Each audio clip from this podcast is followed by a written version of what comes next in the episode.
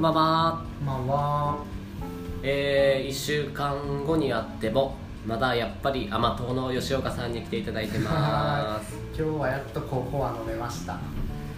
おすすめのコーナパフパフーーおーそれはもうあれやな完全に今回自分のターンやからテンション上がってる感じのパフォーマンスやったな今そのう綺麗にいこうと思って スムーズに ね、まあ、今回特別おすすめのコーナーのみっていう開催になるのでうんよろしくお願いしていいですかお願いしますで今回はまあいろいろやってきたけどちょっとしっかり喋れるってところでうんなんかまあ自分の人生というか、まあ、生きる上で聞いてきたうんまあ歌うんの中でやっぱ響いてる言葉とかうなんかすごい残ってるなーっていう歌とかはんうんあってほで結構そんなに詳しいわけじゃないけど広く浅く歌聴くタイプで、うんいろいろなこうジャンルによってうんなんか視野とかうん客観の部分が違う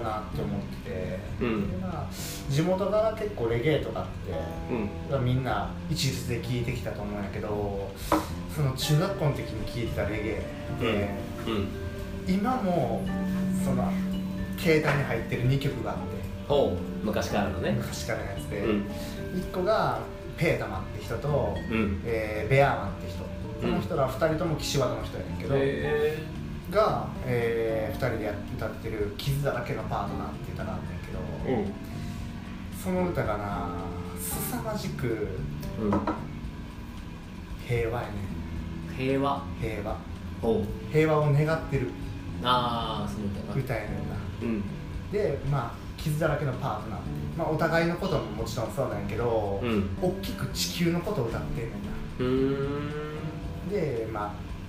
人間がしてることに対しての意義を唱えたりとか、うんすごい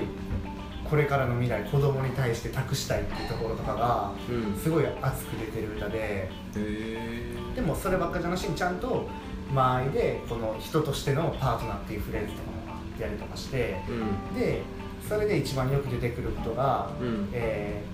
ー、Everything Gonna Be Alright」うんっていう、なんか、まあ、全てうまいこといくみたいなう感じかんな、そうやねっていう言葉がすごい何回も繰り返されんねんなうんで曲調的にそれがすごいすんなり落ちんねん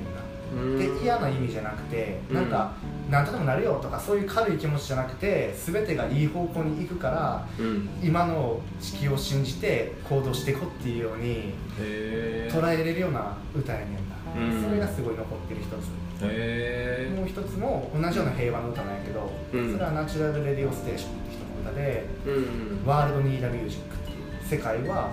うん音楽を求めてる、うんまあレゲエスターボブ・マーリーって方がいてその人が歌で戦争を止めたっていうところから、うんえー、と世界がこうやって荒れてるのを収めるにはやっぱりボブ・マーリーのことから音楽を必要としてるっていう比喩のうん曲名やと思うんやけどうんそれも同じで平和でなんか子供が親殺したり親が子供殺したりとかっていう、うんまあ、不特定なところっていうところもすげえ悲しいなって歌ってたりとかうんなんかもうシンプルにうんうーん音楽でうんつながれるよねとか、うん人ってまあ言葉が分からなくてもうんつながれたりとか、うんあとはもうシンプルに平和加減が深いかな。なんかへえ戦争して武器持ってくるぐらいやったら、うん大統領に戦火ラリーさして平和の日ともさせようやとかっていうような感じのニュアンスの歌があったりとか、うんでどっちもそうなんやけど今うん紹介した2つどっちもそうなんやけど、うんおそらく20代ぐらいで書いてるなあそうなんやすごいなそれがなすごいなって思っててもう作詞も自分たちでしてる全部もうあの人らはもう自分の思ったことを綴って曲作ってやってる方やないから、とうんそこがな一番すごいなって思ってその2つは、うん今のこの平和主義うん平和主義なんやけど、うんにすげえつながってるとこへろ、それもえめちゃめちゃ大きいかななるほどねうんもう歌詞もずっとそういう感じの平和をずっと重きを置いて書いてるんです本当にで曲調はレゲエみたいな感じでスッと入ってくるようなそうそうそうそうそ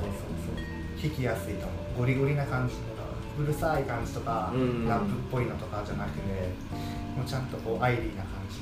の傷だらけのパートナーとワールドにズミュージックうん、ワールドニーダミュージックダーかな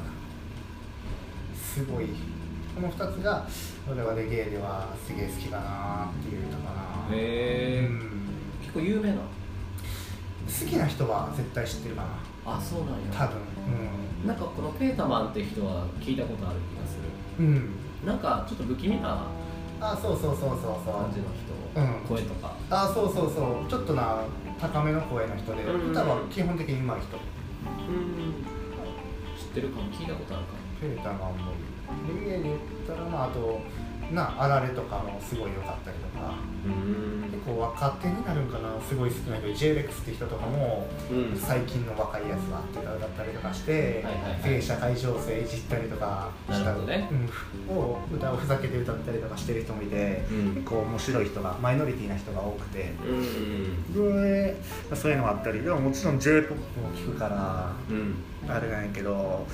j p o p とかやったらもうまあまあ多分有名どころの小袋うんが小袋はすごい昔から好きで、うんそれでメジャーな歌ではないんやけど、う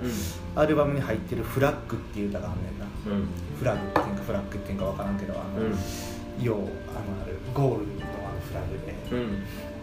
んでそれはもうインディーズの頃からの自分たちでで、まあ、こういうこともあってこういうこともあってでいいことも悪いこともあったけどなんか聞いてくれる人がいるんやったらうんいつまでもうん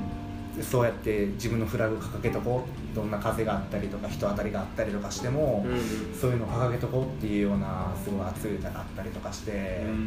そこのなんか、うんなんかどこに至って君の目に映るようにっていうところがあんねんけど、うんそこってすげえなんか忘れてなかったずっと忘れんといけたら素晴らしいことやなうっんて思ったりとかしてうんなんか結構なんか一個フレーズが好きになったら音楽全体が好きになったりとかするから、確かに確かになそれはわかる気がするうんあいいよねそういうのは結構音楽も本とか漫画とか、うんああいうのと一緒でそのうん人の、なんやろ中身がう映り出される、なそうや映ねし出されるもんやからうん魅力的かなって思ったりするかな、うんせやななあ絶対反映されるやろうしなその人が大事にしてることとかうんっていうのもな、うんそういう意味ではななんか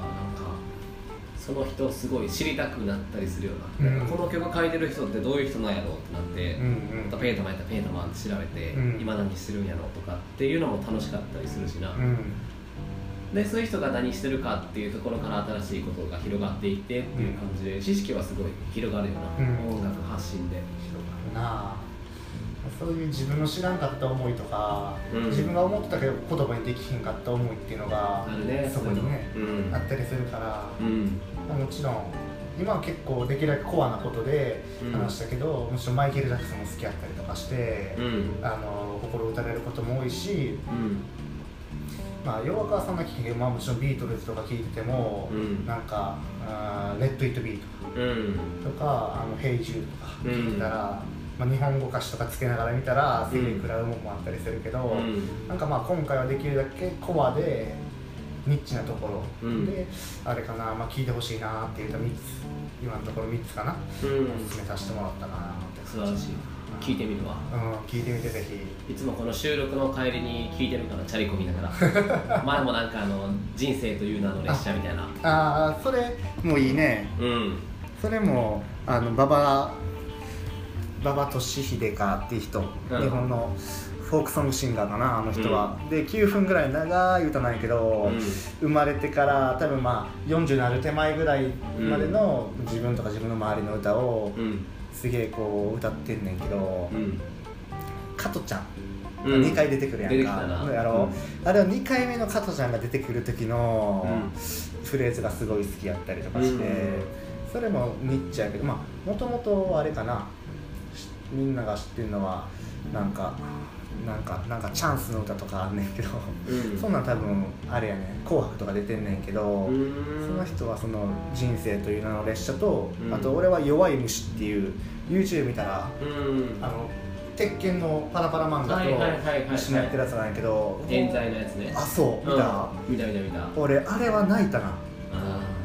あそれも聞いてほしいかな、うんで4つかなあ5つになるかなまあ4つかなうんおすすめの4つの歌でしたえー、なんかね馬の弱い虫のやつはな悔しいよなせやねあれはハッピーエンドかバッドエンドか微妙な終わり方をしたなそうやな確かなあうんまあバッドエンドっちゃバッドエンドやけどうんなんかまあでもあるんやろな実際ああいうこともあるやろなあー難しいけどなほんまに切ないうん切ないわ時間って難しいよなっていうところに着地しましたね変なとこで着地したけど、うんあ、今回は僕がおすすめさせていただきましたありがとうございますよかったら聞いてみてくださはい、ありがとうございますいではではワンウィリでしたまおりでした